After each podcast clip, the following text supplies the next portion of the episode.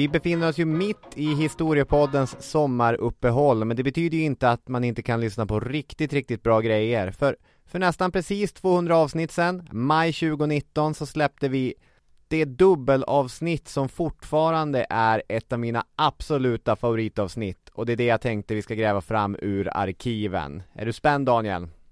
Ja, 2019 säger du? Ja. Året är 1960. Aktörerna de heter Patrice Lumumba, Moise Tshombe, Josef Kasavubu.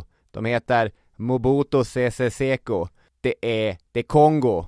Det här är ju jättebra grejer, men är det så länge sedan vi spelade in det här? Ja, det är det. Där ser man, ja det här är ju, han är ju en riktig rövare, Mobutu.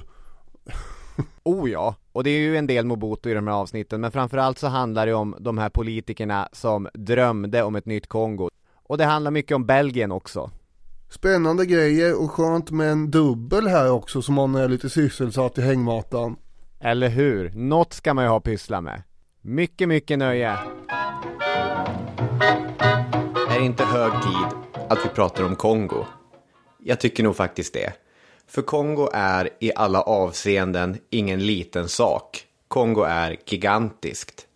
I den brittiske journalisten Richard Dowdens bok Afrika så lägger han upp Kongos geografi på den europeiska kartan. Om Kongos mest västliga del skulle ligga vid London, var skulle då dess östliga motsvarighet ligga? Just det, Moskva. Dess nordliga gräns sätter vi vid Frankfurt och dess sydliga gräns vid Palermo. Men ytan, det är bara ett sätt bland många för att mäta Kongos otroliga omfång. Dowden skriver Kongo är kontinentens rika, betryckta hjärta med alla dess svaga och starka sidor. Och dessutom med sina egna speciella svårigheter. Afrika kan inte lyckas om Kongo misslyckas. Det är ett rikt land. Dess mark innehåller mineral i kvantiteter som man bara har vaga föreställningar om. Dess bördiga jordar skulle kunna livnära Afrika och dess väldiga floder förser det med energi. Afrika kan inte lyckas om Kongo misslyckas, så skriver han. Men Kongo fungerar inte. Det är ett av världens fattigaste länder, svårt krigshärjat. Innan det i 30 år utsuget av den absurda diktatorn Mobutus från väst understödda skalstat. Innan det fem stormiga år som republik, en period som den belgiska kulturhistorikern David van Reybrouck har kallat apokalyptisk. Innan det belgarna och innan det slutligen Leopold, på tal om utsugning liksom. Alla faser av Kongos historia delar egenskaperna att de är samtidigt djupt fascinerande, men också svårt tragiska. Och det är sant även om den berättelse vi har förberett för er idag och nästa söndag. Det handlar om det självständiga Kongos första år och om den politiker som befann sig i händelsernas centrum. Han hette Patrice Lumumba. Jag heter Robin Olofsson och med mig har jag Daniel Hermansson. Vad du heter, det vet vi inte. Anna eller Lars är de gissningar med lägst odds. Podden, den heter i alla fall Historiepodden och nu är vi igång.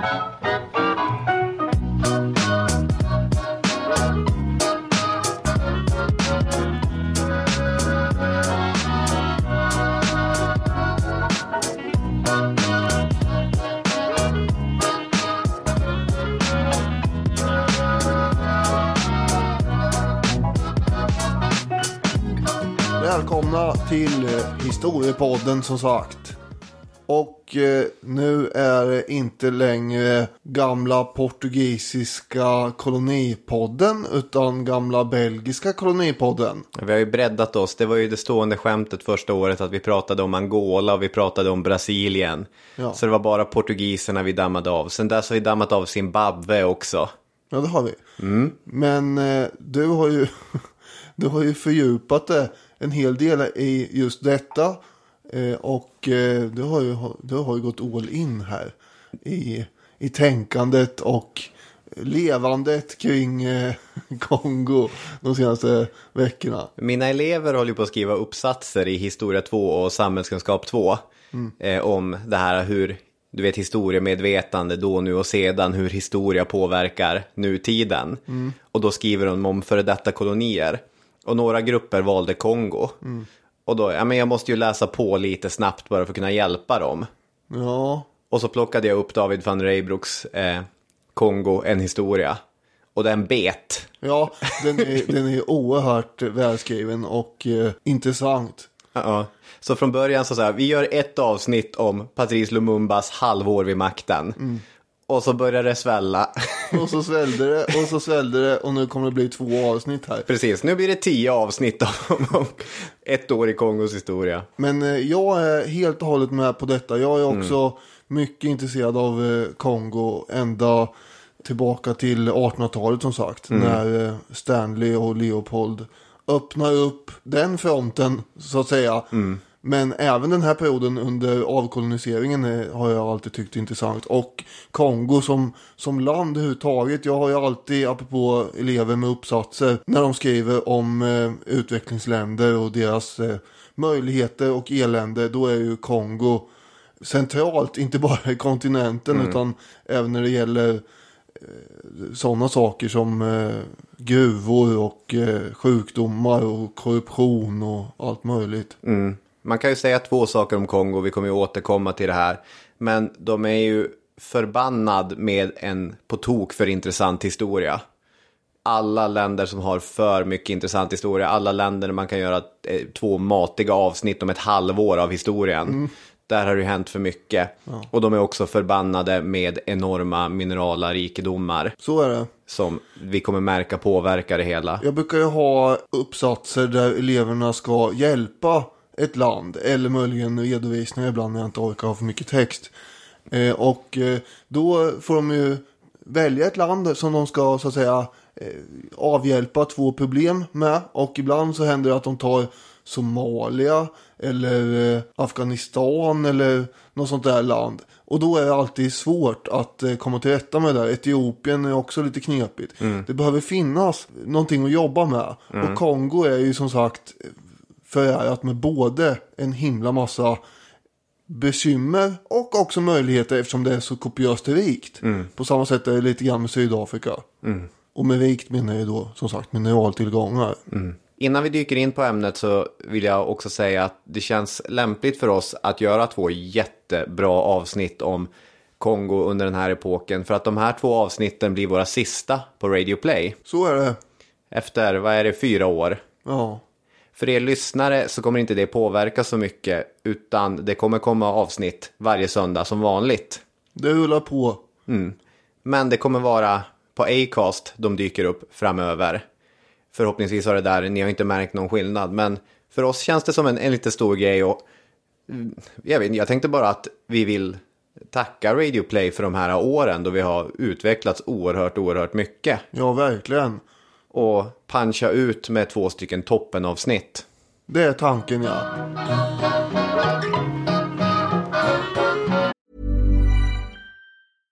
Hiring for your small business? If you're not looking for professionals on LinkedIn, you're looking in the wrong place. That's like looking for your car keys in a fish tank. LinkedIn helps you hire professionals you can't find anywhere else, even those who aren't actively searching for a new job but might be open to the perfect role. In a given month, over 70% of LinkedIn users don't even visit other leading job sites. So start looking in the right place. With LinkedIn, you can hire professionals like a professional. Post your free job on linkedin.com/people slash people today. Millions of people have lost weight with personalized plans from Noom, like Evan, who can't stand salads and still lost 50 pounds. Salads, generally, for most people, are the easy button, right? For me, that wasn't an option. I never really was a salad guy. That's just not who I am. But Noom worked for me. Get your personalized plan today at Noom.com. Real Noom user compensated to provide their story. In four weeks, the typical Noom user can expect to lose one to two pounds per week. Individual results may vary. Everyone knows therapy is great for solving problems, but getting therapy has its own problems too, like finding the right therapist, fitting into their schedule, and of course, the cost. Well, BetterHelp can solve those problems. It's totally online and built around your schedule. It's surprisingly affordable too. Connect with a credentialed therapist by phone, video, or online chat, all from the comfort of your home. Visit betterhelp.com to learn more and save 10% on your first month. That's BetterHelp, H E L P.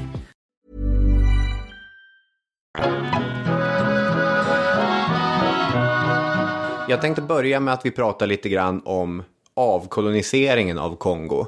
För huvudsaken här kommer ju vara det självständiga Kongo. eh, i, det kommer vi komma in på i slutet av det här avsnittet och det kommer vi prata om i hela nästa avsnitt. Men det kan ju vara värt att backa bandet lite grann, ge lite bakgrund. För, för det händer att vi ger lite bakgrund ibland. Ja, ibland vill man ju måla upp en liten bakgrund.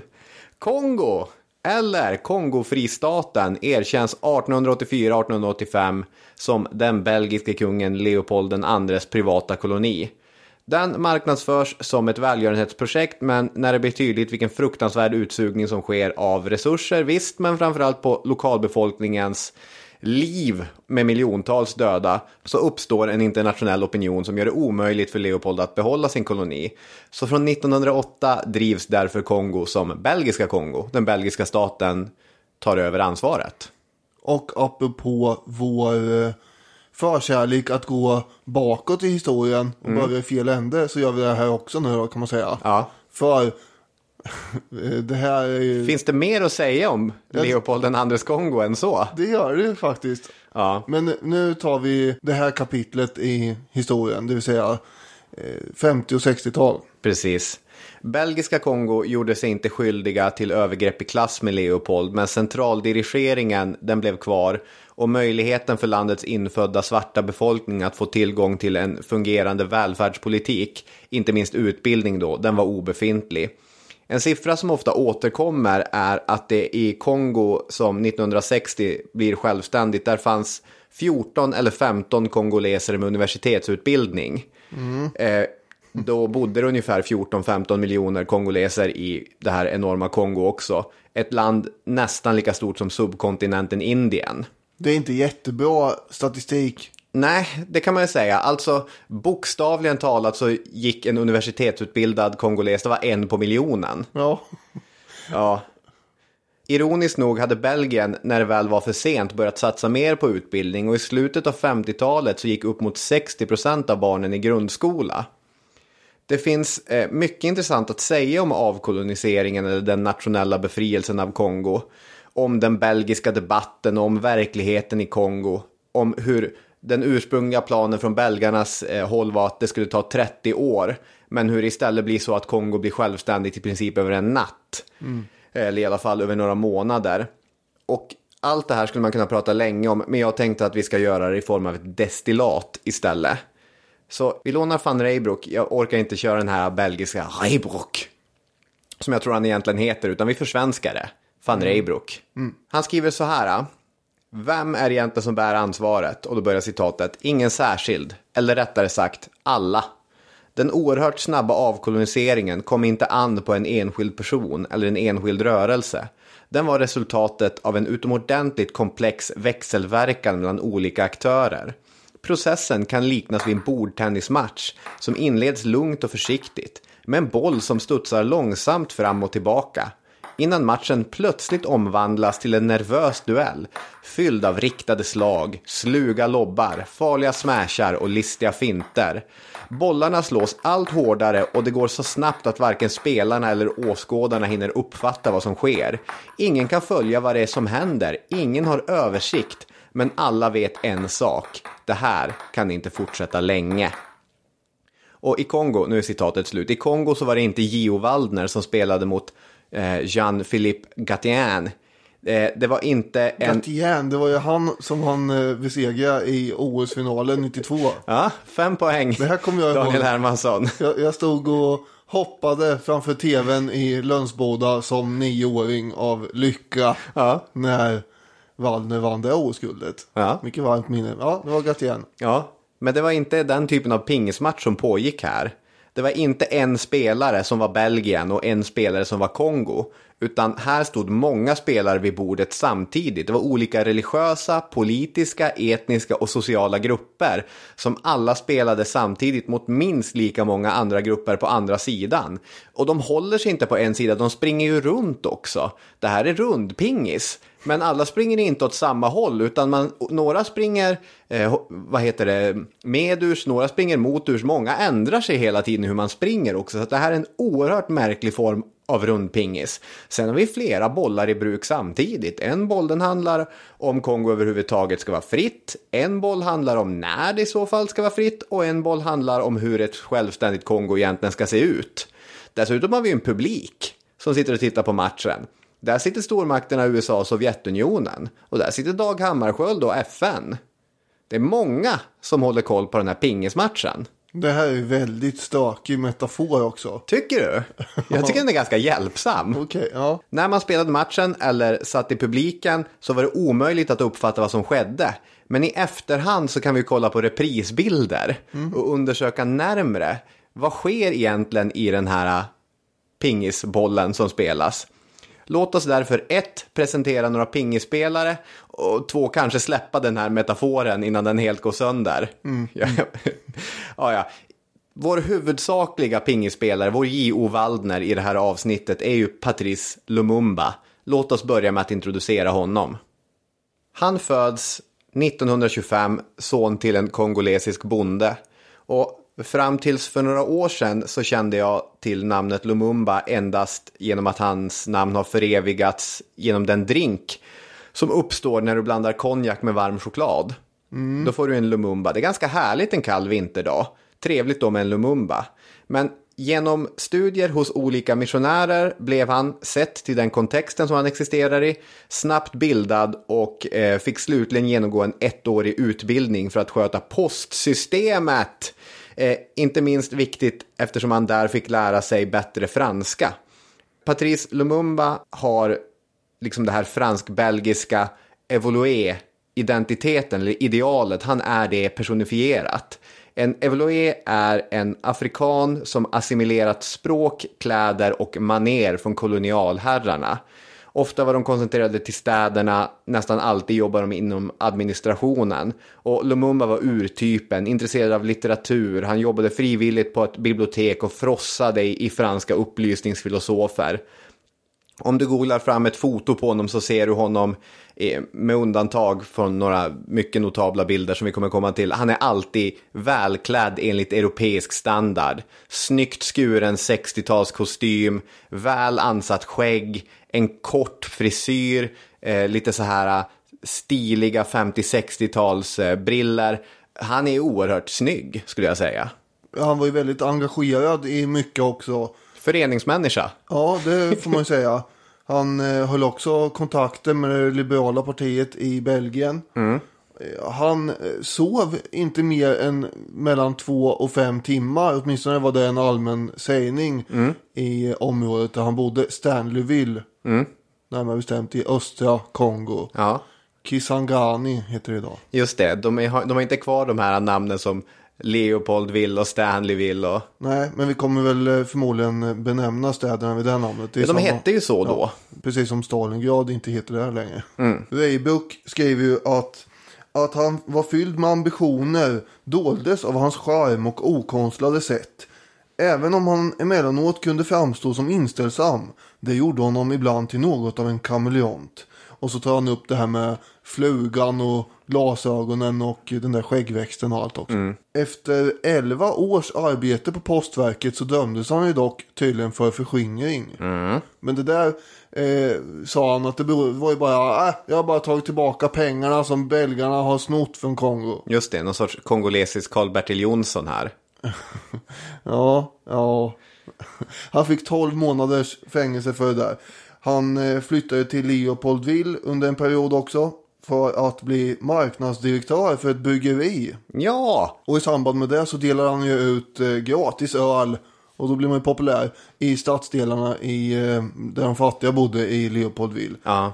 Det finns en sorts eh, dum grej med att det är konjak som är kopplat till Lumumba i, idag på krogen. För det borde ju verkligen vara öl. Öl är väldigt poppis här. Öl är poppis. Jag läste i Ryszard Kapuscinskis eh, reportagebok. Eh, Kapuscinski är ju en polsk eh, korre som är på alla platser där det brinner till under andra, eller 50, 60, 70-talet.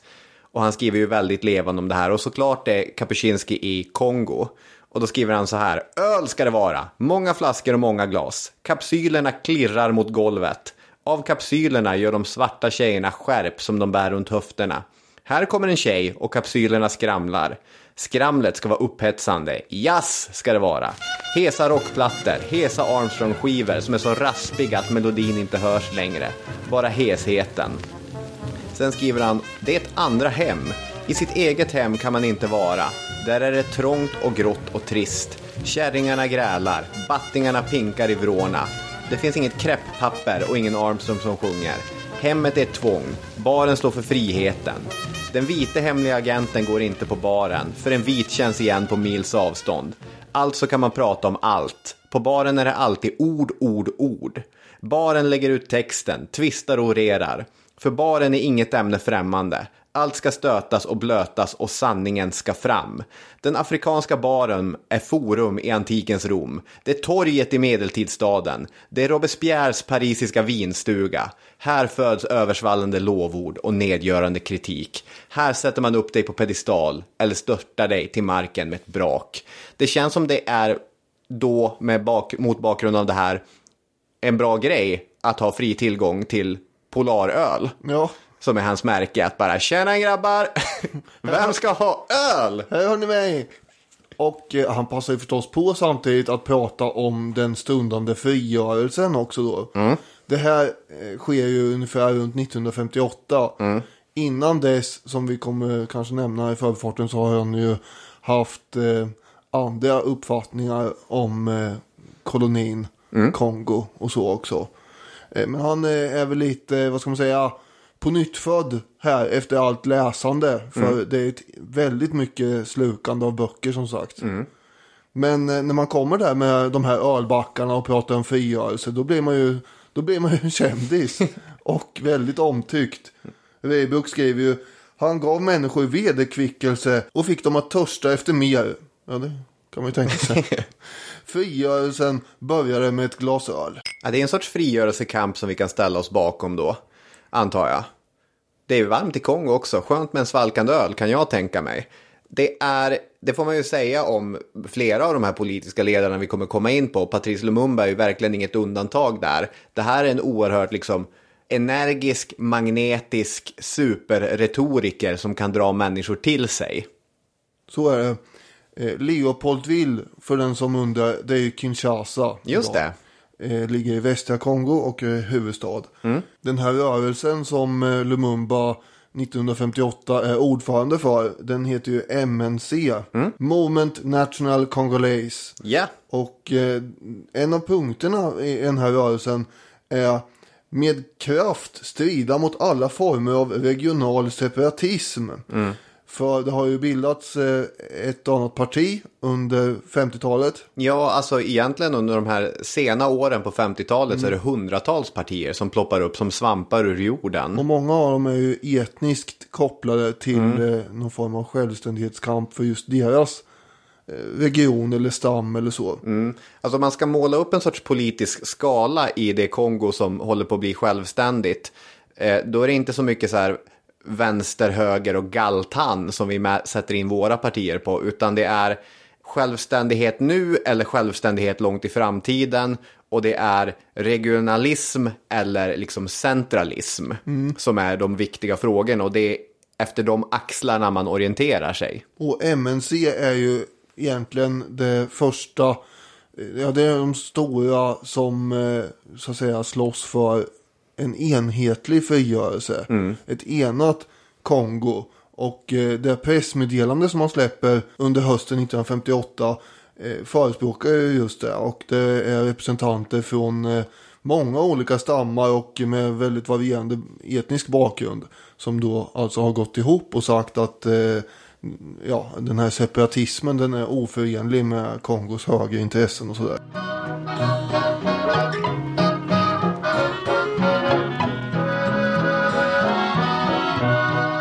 Där har vi då vår första pingisspelare.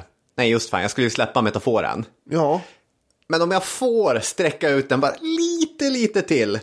Så har vi en pingisspelare där. Och jag tänkte två stycken bollar som han springer på. Skulle jag vilja lyfta upp. Och det första är Ghana-bollen. För Ghana var det första afrikanska landet söder om Sahara som vann sin självständighet. det är nästan så att jag inbillar mig att du inte hade tänkt släppa den här pingismetaforen ändå.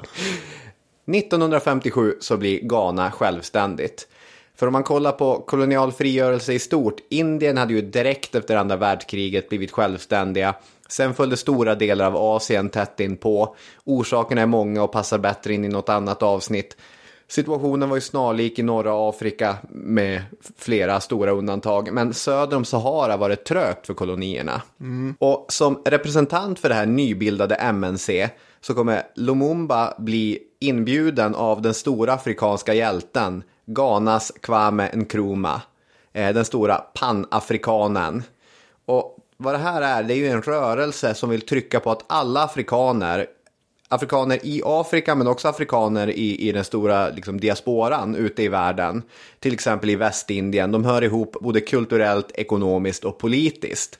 Och mötet med Nkrumah där han träffar dels liksom, den stora idolen men han träffar flera andra ledare som kommer bli helt avgörande i sina respektive länders självständighets och frigörelsekamp. Det får man säga är radikaliserande för Lumumba. Och den här idén om panafrikanism, Liksom, den kanske hade tilltalat honom tidigare, men när han hade fått åka på den här kongressen, då kände han, sig den, då kände han den i sitt hjärta.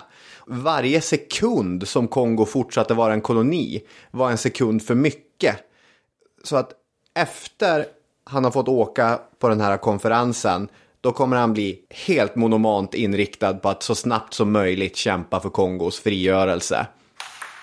Det finns en annan grej som kommer påverka den här pingismatchen och nu är det sista gången jag säger pingis. Sen är vi verkligen totalt färdiga. Jag lovar, den här gången lovar jag det på, på riktigt.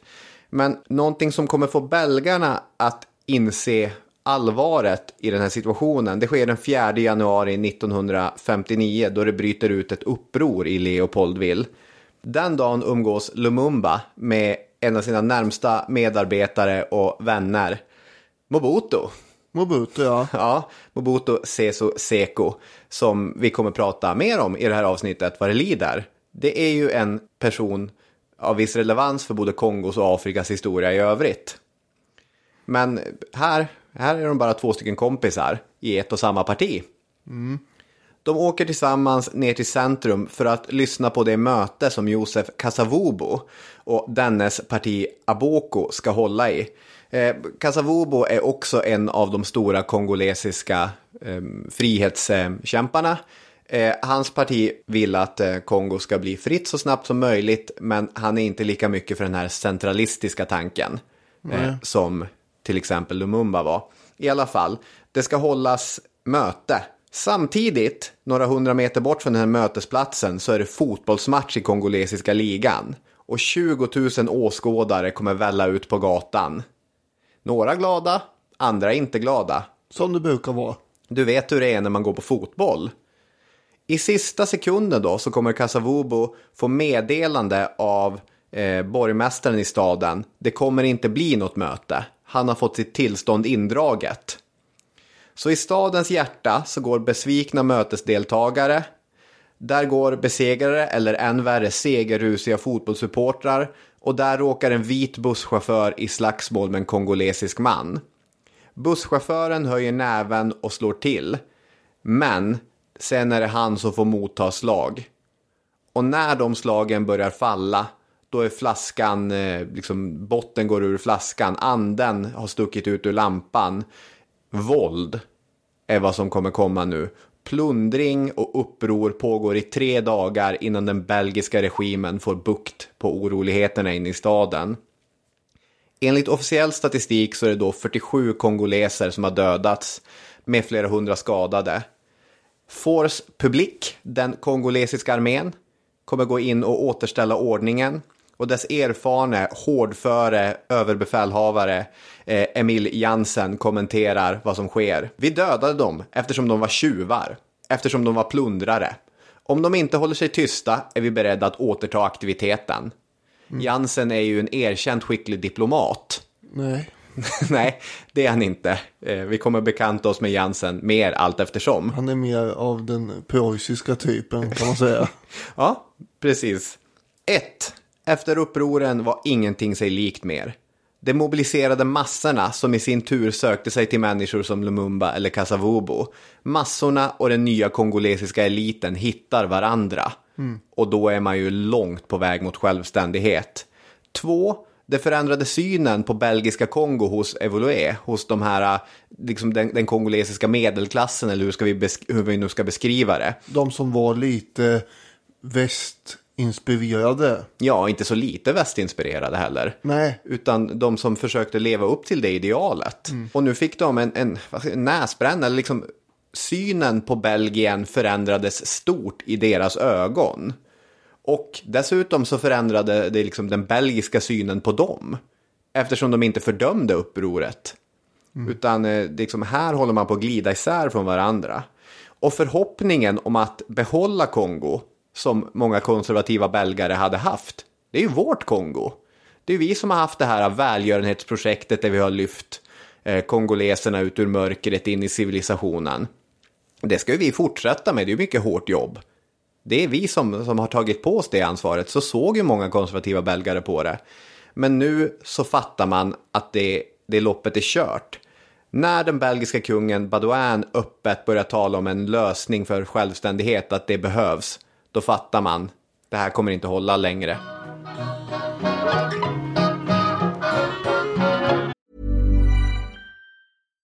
One size fits all seemed like a good idea for clothes Nice dress. Uh, it's a it's a t-shirt. until you tried it on. Same goes for your healthcare. That's why United Healthcare offers a variety of flexible, budget friendly coverage for medical, vision, dental, and more. So, whether you're between jobs, coming off a parent's plan, or even missed open enrollment, you can find the plan that fits you best. Find out more about United Healthcare coverage at uh1.com. That's uh1.com. Millions of people have lost weight with personalized plans from Noom, like Evan, who can't stand salads and still lost 50 pounds. Salads, generally, for most people, are the easy button, right? For me, that wasn't an option. I never really was a salad guy. That's just not who I am. But Noom worked for me. Get your personalized plan today at Noom.com. Real Noom user compensated to provide their story. In four weeks, the typical Noom user can expect to lose one to two pounds per week. Individual results may vary. Burrow is a furniture company known for timeless design and thoughtful construction and free shipping, and that extends to their outdoor collection. Their outdoor furniture is built to withstand the elements, featuring rust-proof stainless steel hardware, weather-ready teak, and quick-dry foam cushions. For Memorial Day, get 15% off your Burrow purchase at burrow.com slash ACAST and up to 25% off outdoor. That's up to 25% off outdoor furniture at burrow.com slash ACAST.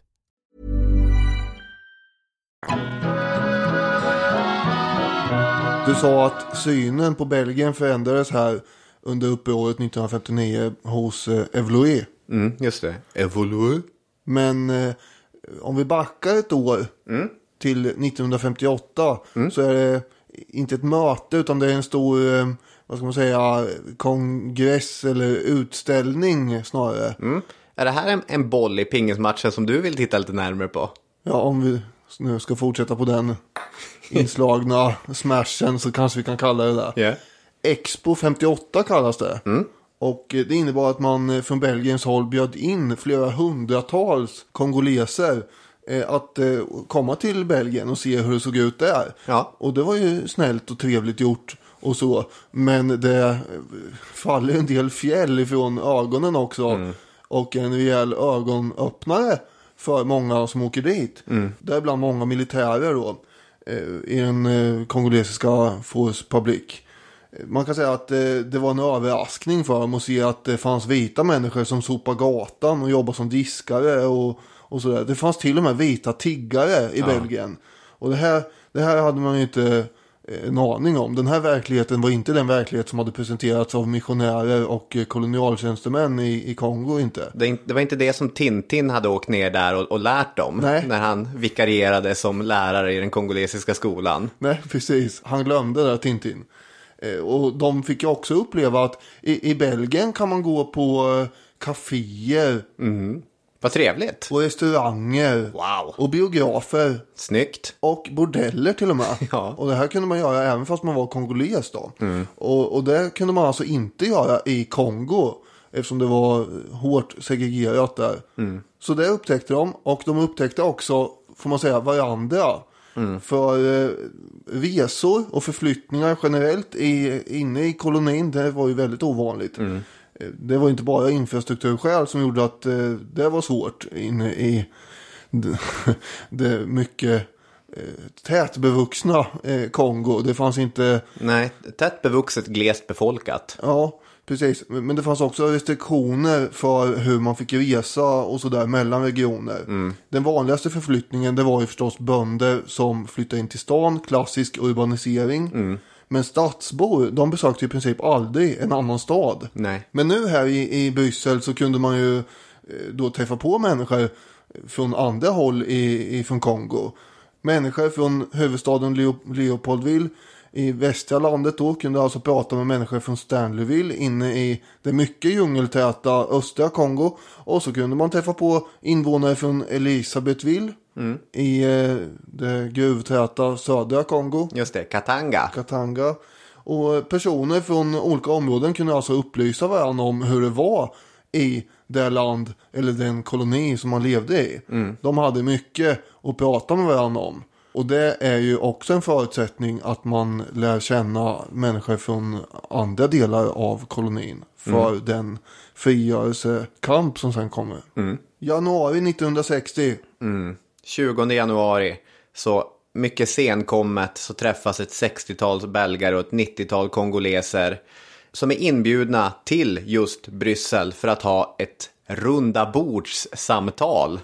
Det här ska vara, kan man säga, öppna, informella, avspända samtal om olika spörsmål eh, i kolonin. Ja. Med belgarna. Just det. Man brukar säga i affärssammanhang att det ska vara ett förutsättningslöst möte. Där inget är bindande eller något sånt. Var det ett sånt mail som belgarna skickade till till exempel Kasavubu, till Mobutu, till Moise Tshombe som är en ledare för ett stort parti i Katanga-regionen? Ska ni komma över på ett förutsättningslöst möte? Ungefär så ja. Ja. Och det är därför man kallar det för runda bordsamtal. Inget bindande återigen här inte. Nej. Däremot så är ju, måste jag bara lyfta fram, borden är ju fyrkantiga. Så det är mer innebörden av vad det betyder. Det är inte King Arthur och gänget som sitter runt ett runt bord här. Nej. Det är väldigt eh, konventionella fyrkantiga bord. Före mötet så har de kongolesiska deltagarna förenat sig i någon slags eh, gemensam front och ska uppträda enat. Och eh, det här överraskar belgarna en hel del. Själva är de eh, synnerligen splittrade Japp. på en katolsk falang, en liberal och en socialistisk. Och De är inte så väl förberedda inför det här mötet överhuvudtaget. Verkligen inte. Det här är ett förutsättningslöst möte där man, där man pratar lite om vad man, vad man känner om i största allmänhet saker och ting. Bara, Vi ska lyssna in lite här efter det här upproret och så kanske. Eh, så så eh, det är ju en mycket hårdare front än de har tänkt sig som de möter. Och den första veckan genererar ju en rad framgångar för den här enade kongolesiska fronten. Det första man begär är att Lumumba, som vid det här laget sitter fängslad, Just det, han gjorde det med jämna mellanrum. ja, han måste släppas ut ur fängelset, sättas på ett flygplan och köras över till Bryssel så han får vara med här. Annars är det inte representativt, säger de. Nej. Och belgarna kliar sig i huvudet och bara, jaha, säger ni det? Är det någon snubbe som heter Lumumba som sitter i någon cell någonstans? Ja, vi får väl ta och rycka fram honom då och, och köra över honom. Eh, så det är ju ett steg. Just det. Jag har vidhållit mig vid, jag vet inte om du har märkt det, men jag har jämfört det här mycket med en pingismatch. Nej, men vad säger du? Nu skulle jag vilja byta metafor här. För jag tycker den här konferensen påminner mer om ett parti poker. Dels för att de då, i alla fall metaforiskt, sitter vid ett runt bord. Om än det var fyrkantigt på riktigt. Men dels också för att de här besluten som fattas visar hur tydligt markerna har glidit från belgarna till kongoleserna. Det är de som är chip leaders vid det här bordet. Och Belgarna blöder. Ja, precis. Och kongoleserna de höjer insatserna hela tiden. Ja. Och belgarna har inte råd att följa med så att de viker hand efter hand. Den här metaforen eh, tycker jag flyger. Vad härligt, för den har jag kommit på själv, inte bara stulit från van Reybrouck. Okej. På något vis så lyckas man få belgarna att acceptera att de här resolutionerna som man kommer fram till under mötet. De ska sen omvandlas till lagförslag som ska presenteras för den belgiska, eh, ja, det belgiska parlamentet. Jep. Och det här är oerhört relevant eh, och en mycket viktig delseger för någon annan politisk eller juridisk tyngd har inte det här mötet egentligen. Nej. Men nu får det det. Det blir väldigt mycket raka motsatsen till ett förutsättningslöst möte. Ja, för belgarna bara, jaha, ja men eh, okej. och sen den mest centrala grejen är ju tidpunkten för när denna självständighet ska infalla. Belgarna, de vill ju gärna prata om eh, strukturerna i det här kommande fria Kongo och eh, en massa andra saker som eh, som mer har att göra med praktiska ting och lite ditten och datten. Men kongoleserna de är ju bara nästan intresserade av när, när kan det bli? När Precis. kommer det bli? När blir vi självständiga? Van Reybrouck skriver, på konferensens femte dag utspelade sig ett samtal mellan Jean Bolikango, den enade frontens ledare, och August de Schryver, minister med befogenhet i ärenden som rörde Kongo. Ett samtal som var närmast att likna vid köpslående på en marknad i Kinshasa. Mm, vad är det de kommer prata om?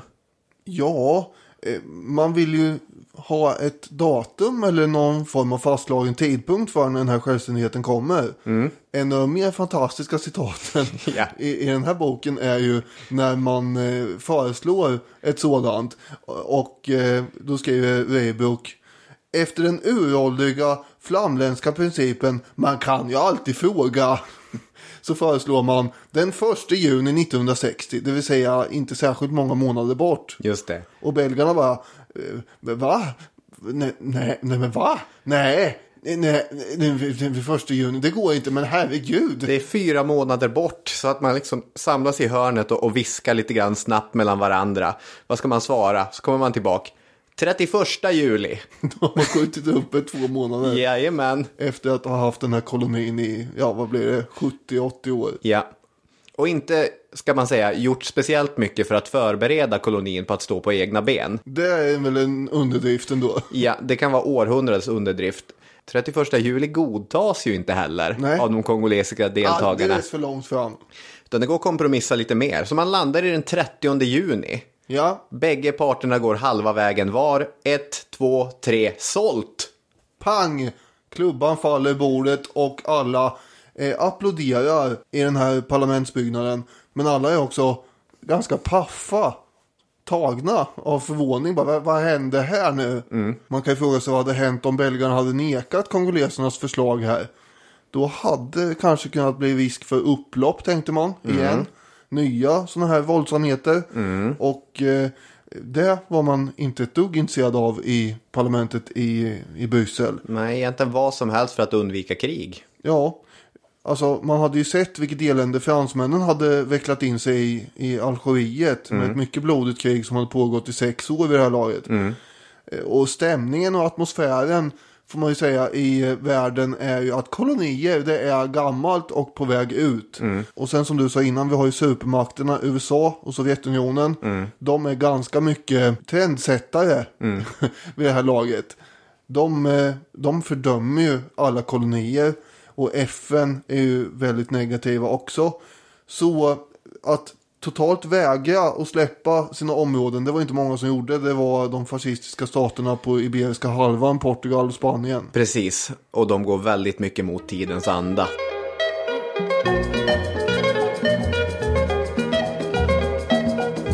Åhå, vad är det där för svängig kongolesisk musik, tänker ni?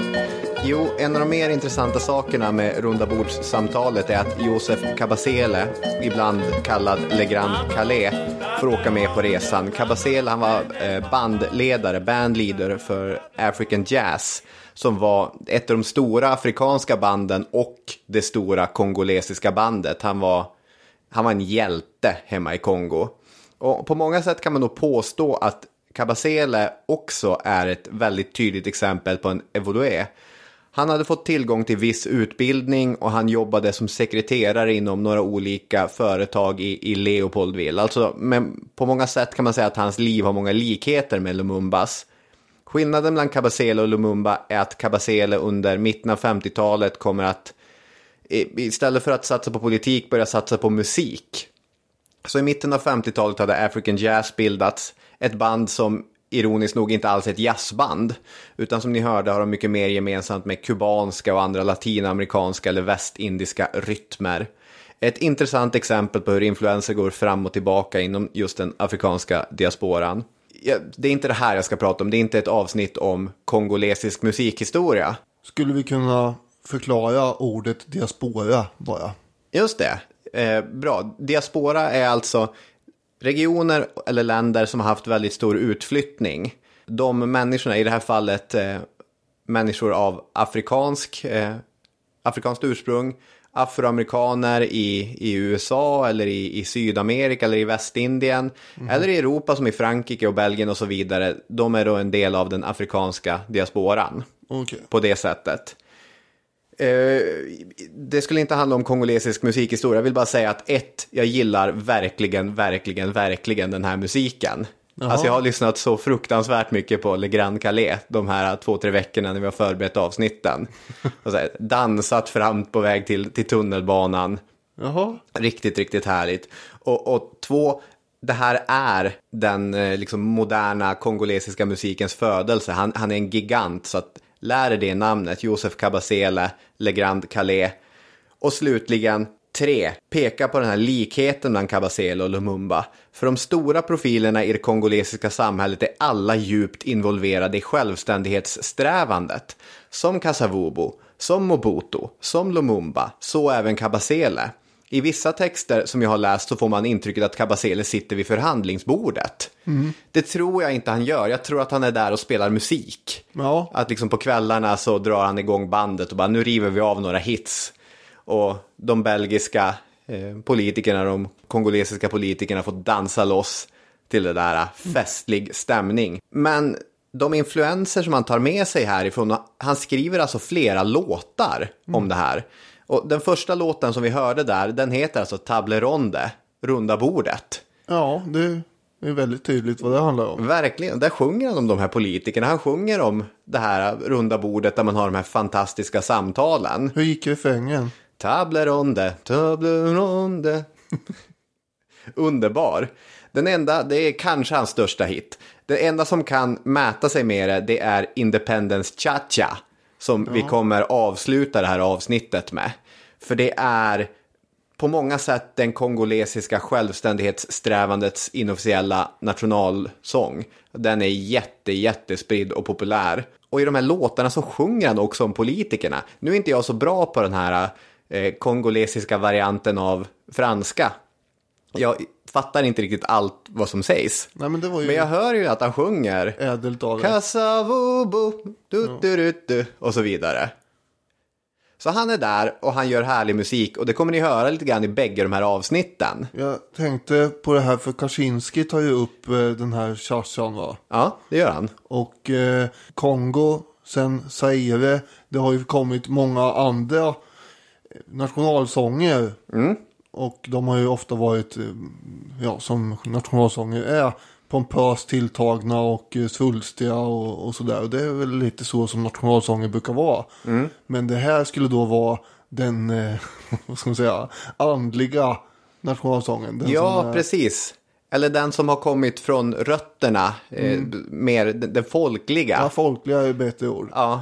Men man har ju ändå lite svårt att se framför sig en prisutdelning i OS där en sån svängig dänga skulle gå. Och jag skulle älska det. Det- Åh, vad jag skulle älska Det är det. inte tillräckligt, det är inte tillräckligt värdigt. Jo, mer rumba när vi kommer upp på prispallen. Nu har man ju då alltså fyra månader på sig att skapa ett land. Ja. Och Weibuck skriver så här. Man måste bilda övergångsregering, skriva en grundlag, upprätta ett parlament och en senat, inrätta ministerier, bygga upp en diplomatkår, utlysa regionala och nationella val, sammanställa en regering och utnämna en statschef. Och sen är det en massa andra saker man måste göra med. Man måste ha en valuta. Och då måste man ha en centralbank. Just det, Frimärken, just det, körkort, just det, register just det. över olika fastighets och jordbruksgrejer. Ja. Så Ett lantmäteri Det är mycket som behövs. behöver man. Det är ju Ett helt... skatteverk. Ja, det, Skolsystem. ja, allt. Problemet är ju att man ska göra allt det här på några månader. Det finns ju förstås institutioner man bara skulle kunna ta över. Men man vill ju göra eh, nytt av mycket. Man behöver egna saker också. Nu när vi har haft det här mötet i Belgien där det blev en självständighet som resultat. Succé. Så är politikerna ganska upptagna som politiker är av eh, valrörelser och valkampanjer som försiggår i Kongo. För de vill ju vinna den politiska makten där nu. Och det ska ju till fler möten dock med belgarna. Just det. Eh, Och då behöver man eh, skicka någon på det också. Men det är ingen politiker som är intresserad av det. För det viktiga är ju uppnått nu. Det vill säga den 30 juni blir vi självständiga. Vem ska då åka på massa tråkiga gamla ekonomimöten uppe i Bryssel. Och prata om hur det blir med alla gruvor och sånt där. Just det. Det skickar vi iväg annat folk på som inte behöver kampanja. Och då blir det journalister. Framförallt blir det ju mycket pedagoger. För det var pedagogik och psykologi och kanske sociologi som de här Evolué fick åka iväg och plugga. Så de är utbildade. De kan allt om pedagogik. Men nu ska de förhandla med ja, hårdnackade affärsmän om rättigheter till eh, innehav av Kongos miljardgruvor. Och det kanske inte riktigt var deras nisch. Nu har det satt sig nya pokerspelare vid bordet. Och nu kan man väl säga att maktförhållandena är något omvända. Man kan väl säga att nu, eh, det är som om du och jag skulle sätta oss vid ett pokerbord där Viktor Blom, Daniel Negrano och Gus Hansen sitter och pillar med sina marker. Det är inte jättestor fördel oss då. Nej, och ungefär så dåliga och dumma som vi skulle känna oss, så kände till exempel Mobutu. Som satt där och räknade marker och försökte förstå när det var hans tur att dela. Och hur stor och liten blind fungerar. Ja, Mobutu då som sen kommer bli diktator i eh, 30 år typ. Över det här landet. Och han har ju sagt efteråt att han kände sig väldigt korkad här. För han hade ju ingen förståelse eller utbildning för det här. Nej, De blir ju, för att sammanfatta hela, grundlurade. ja, de blir blåsta. Det största dråpslaget handlade om att kontrollen över det gruvbolag, eh, Union Minière, kanske det uttalas, förlorades och därmed kontrollen över landets ekonomiska motor. Kongo blir minoritetsägare, staten Kongo blir minoritetsägare i sina egna gruvor. Ur belgarnas perspektiv så är det här förstås inte helt orimligt att de försöker skydda sina tillgångar där så mycket som möjligt. Nej, Eh, och i många fall så var det också så att man fick möta sina egna lärare eller de som hade varit professorer för, för de här eh, förhandlingsmännen från Kongo. De hade ju haft de här personerna som eh, professorer helt enkelt. Och nu skulle man då förhandla med dem och det blev inte mycket förhandling utan de sa ju bara så här är det och vad skulle de säga då? De hade inget begrepp om hur man skulle bemöta deras argument. nej. Vi kan inte säga det tydligare än vi har sagt, de blir blåsta.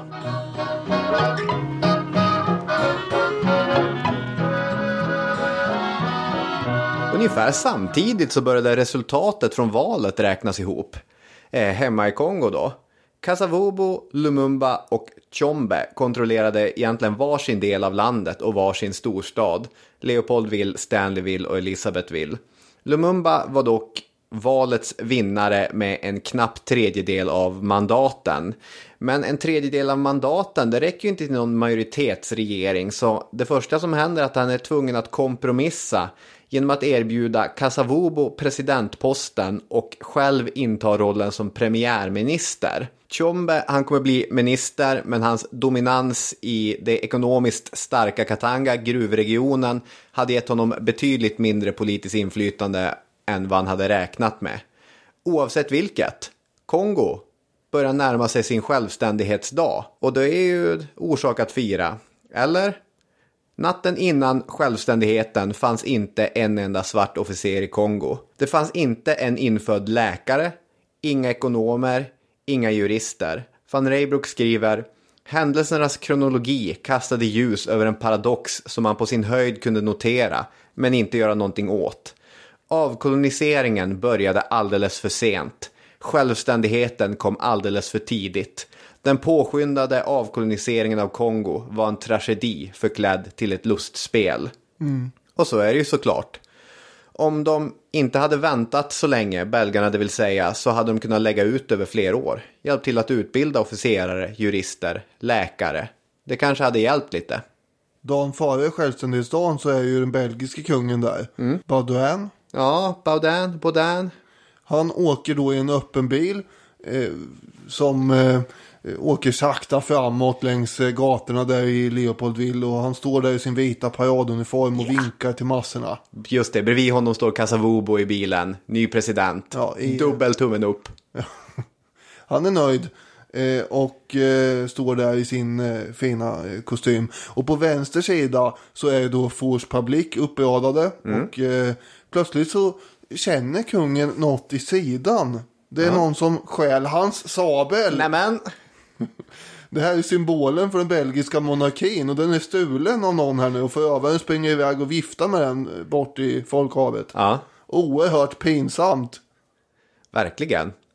Det tycker de flesta i publiken också. Det är inte alls så här under jubel och klang som den här sabeltjuven, en Longan Ngvadi, eh, som springer iväg med den. De flesta tycker att det var ganska pinsamt. Ja, det där var ju en jädra story. Ja.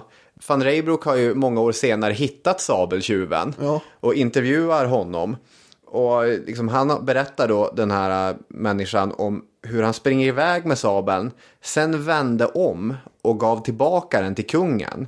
Sen berättar han, det som hände sen, förstår du, det är att kungen säger så här till mig. Ingen får slå er. Jag ska ge er en gåva. Glöm mig inte. Det är sant. Senare kommer ni att gifta er med en vit kvinna på villkor att ni lär er prata franska. Det är mycket vigel här. Nu ska vi komma ihåg att det här är en eh, människa som har väldigt svårt att skilja fantasi från verklighet. Ja, jo. Så att det här har inte den belgiska kungen sagt till honom. Nej. Men vad, vad pinsamt att bli av med sabeln sådär. Och det är inte det värsta som kommer hända kungen under den här resan heller. Nej, faktiskt inte. Jag tänkte man kunde ta upp eh, lite föreställningar och idéer och tankar kring eh, vad den här självständigheten skulle innebära. För det fanns nämligen helt galna eh, och mycket vidskepliga idéer eh, kring det här. Om vad det skulle betyda. Det hade ju spridit sig över den kongolesiska befolkningen att det var en massa saker det här skulle betyda. På nästan magiska vis ibland. Och de politiska partierna hjälpte ju till, om man säger så, att eh, elda på Det är ju valrörelse. de här uppfattningarna. Ja, men det är ganska ansvarslösa grejer som de tycker i sina pamfletter och sådär. Bland annat så står det när vi blir självständiga kommer de vita bli tvungna att lämna landet. Alla efterlämnade ägodelar kommer att bli de svartas egendom. Och en massa sådana saker. Det här hade man inte kommit överens om i de förutsättningslösa mötena. Nej. Det fanns ju till och med lurendrejare då som eh, sålde de här stora pampiga villorna som de vita bodde i för 40 dollar styck.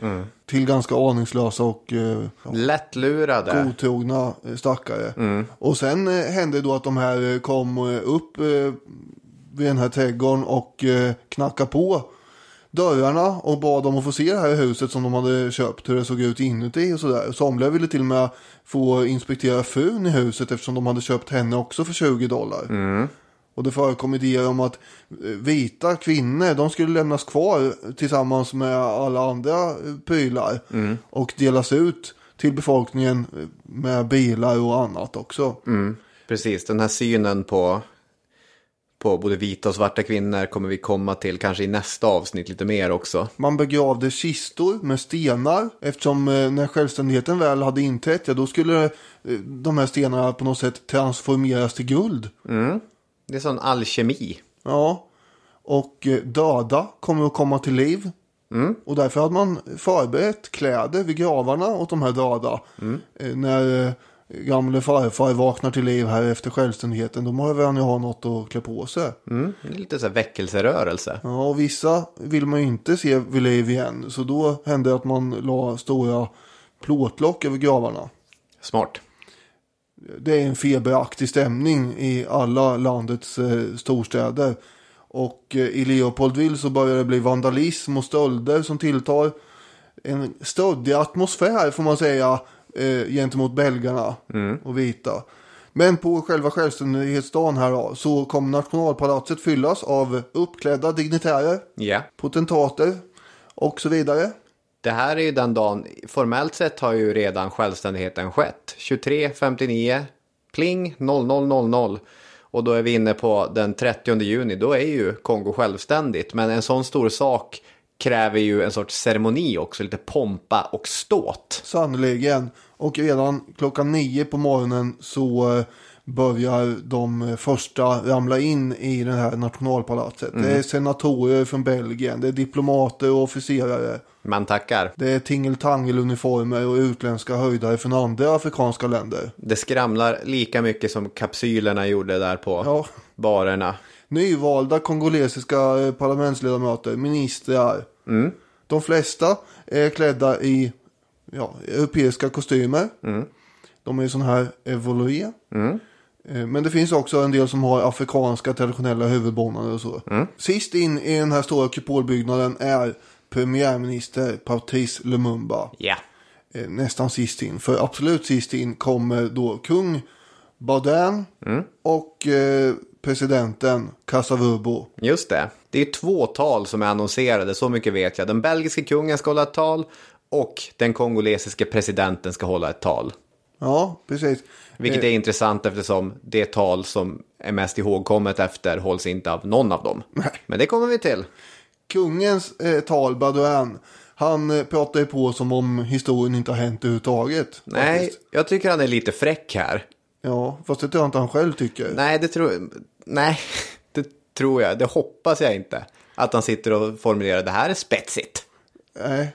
Nej, men det är ju som om man eh, har läst en dagstidning från 1880-talet och så när han hyllar kung Leopold IIs framgångsrika humanitära arbete. Kongos självständighet innebär fullbordan av det verk som har sitt upphov i Leopold IIs geni, som med orubbligt mod påverkades av honom och som med resolut handlingskraft fortsattes av Belgien. Nu är det upp till er, mina herrar, att visa att vi gjorde rätt som gav er detta förtroende. Er uppgift är enorm och det är ni de första att förstå. Var inte rädda att vända er till oss. Vi är beredda att stå kvar vid er sida och hjälpa er med våra råd. Det är, det är fräckt att kalla det Leopold IIs geni. Ja, det här är ju som om inte miljontals människor har förslavats under gummiterrorn. Nej, Det är som om inte tusentals levande barn har fått sina händer avhuggna. nej, Det är som om inte kolonialtjänstemännen har stått och rökt hundratusentals händer längs Kongoflodens stationer för att stoppa förmultningen. ja, För att sedan användas som ett absurt kvitto och jämföra med ammunitionsåtgången. ja, Det är som om inte hela västvärldens dåtida medier gick bananas under 1900-talets första årtionde och tidernas första stora massopinionsrörelse bildades för att sätta stopp för kung Leopolds privata koloniala projekt. återigen ja. Eh, Jag tänkte eh, fullfölja det du sa här med en annan grej ur hans tal här. Under 80 år har Belgien sänt sina bästa söner till ert land. Först för att befria Kongo från den avskyvärda slavhandeln som decimerade hennes befolkning. Senare för att sammanföra de olika skilda stammarna som trots sina tidigare fiendeskap nu förbereder sig att formera den största självständiga staten i Afrika. De här pionjärerna förtjänar beundran från oss och erkännande från er. De byggde kommunikationer, grundade sjukhus, moderniserade jordbruket, byggde städer och industrier och skolor. Och sen det där som du sa som det avslutades med. Det är nu upp till er mina herrar att visa att vi gjort rätt som gav er detta förtroende. Och det här möts ju av artiga och matta applåder. Ja, Ja, okej då. Ja. Och det är klart, det finns två sidor av alla mynt. Ja, Det har byggts kommunikationer och grundats sjukhus och, och så vidare. Och men det jordbruk, fanns ju bra vägar i Kongo.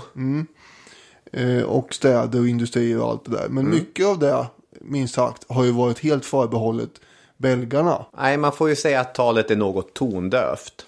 Efter det här talet så går presidenten Kasavubo upp och håller ett ganska kort och ganska formellt tal. Det är i alla fall delvis skrivet av belgiska politiker, försonande till tonen, passande för dagen. Men varför sitter Patrice Lumumba under Kasavubos tal och skriver frenetiskt på sina papperslappar? Varför sitter han och stryker ord och stryker under andra ord? Och varför ser han så oerhört irriterad ut?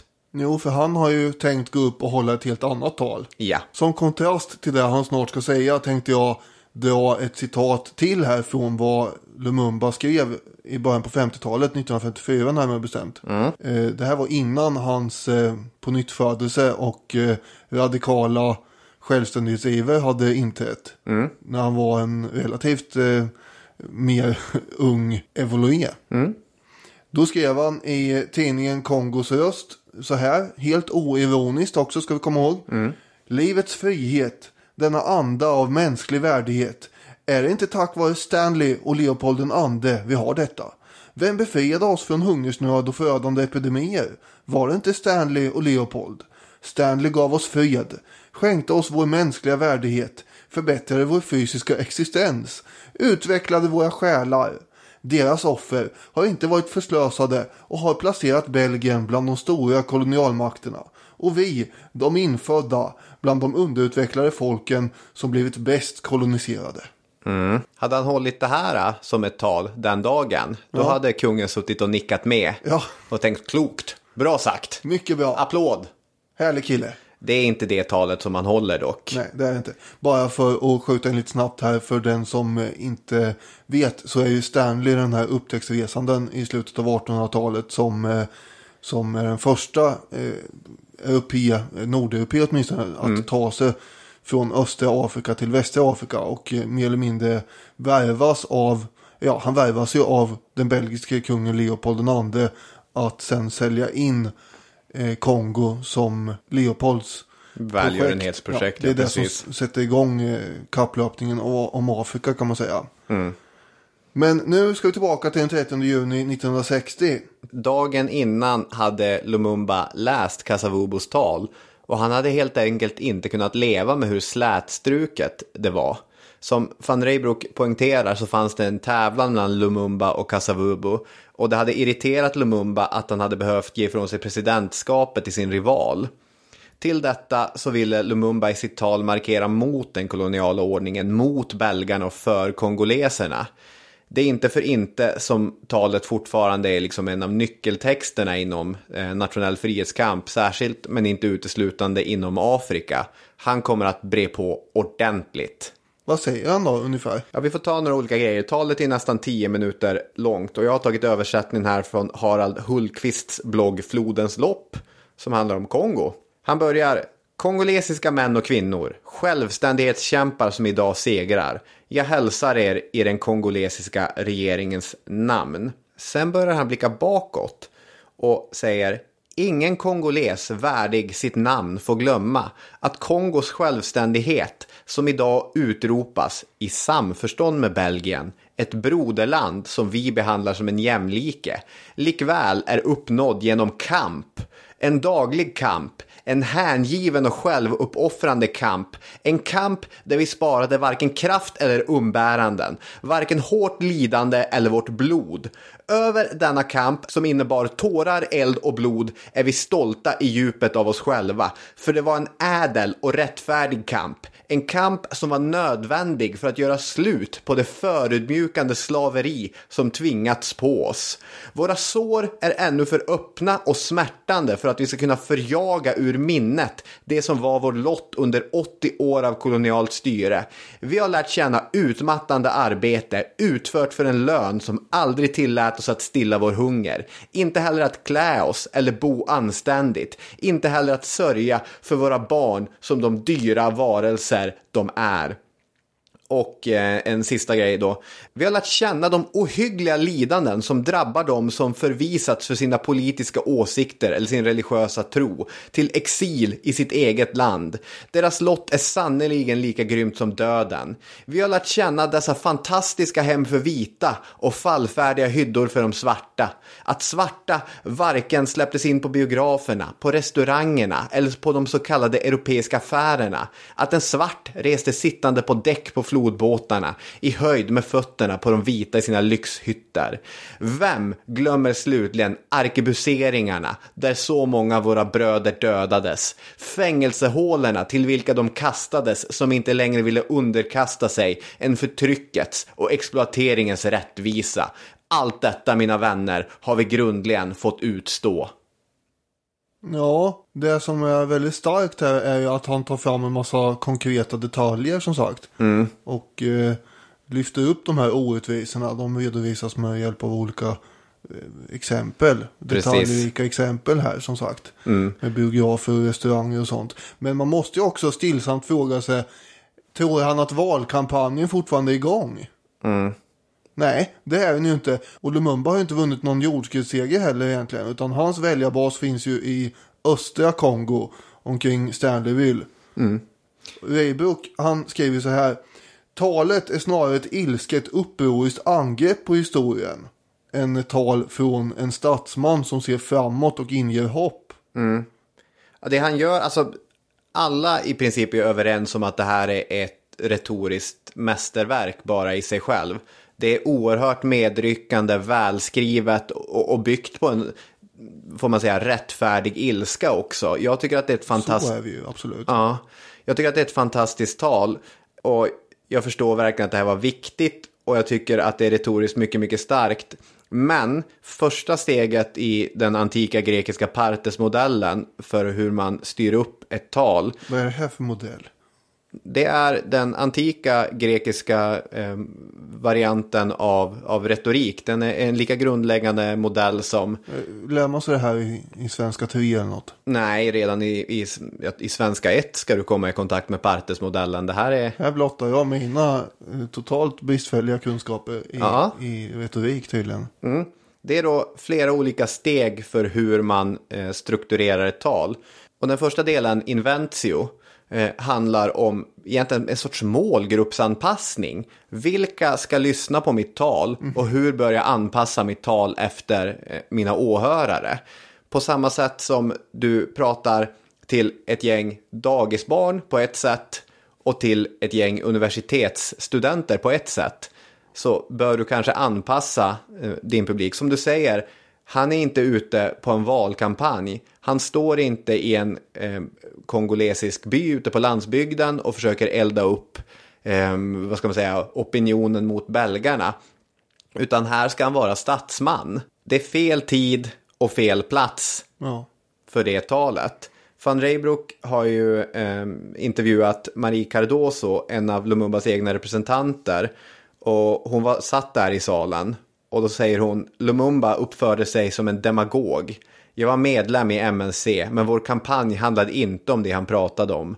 Några av de deputerade applåderade, men inte jag. Han begår politiskt självmord, tänkte jag. Och en av dem som satt där och lyssnade som sagt var ju kungen. Baudin.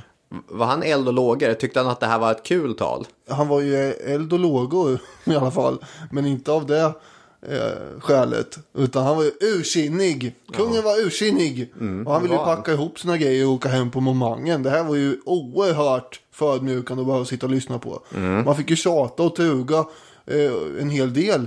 eh, För att han ens skulle stanna till lunch. Och man var tvungen att övertala Lumumba att han skulle hålla ett snällare tal vid lunchen. Ja, den belgiska premiärministern skriver ihop några anteckningar på en post-it.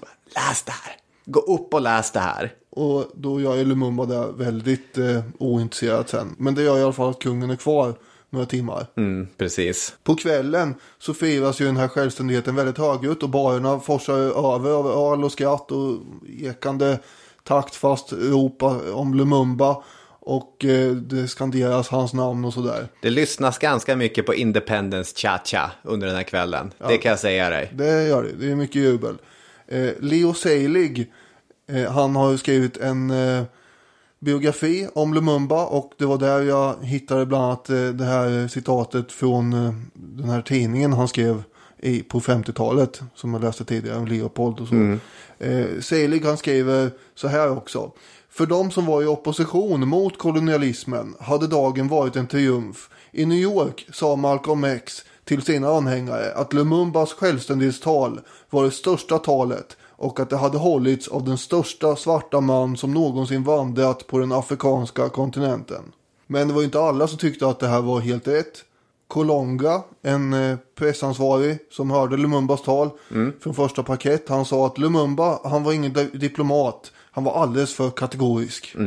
När du ändå nämner eh, Jamé Kolonga så kan vi berätta att eh, Josef Cabasela har såklart en hel låt om honom också. Självklart. Ja.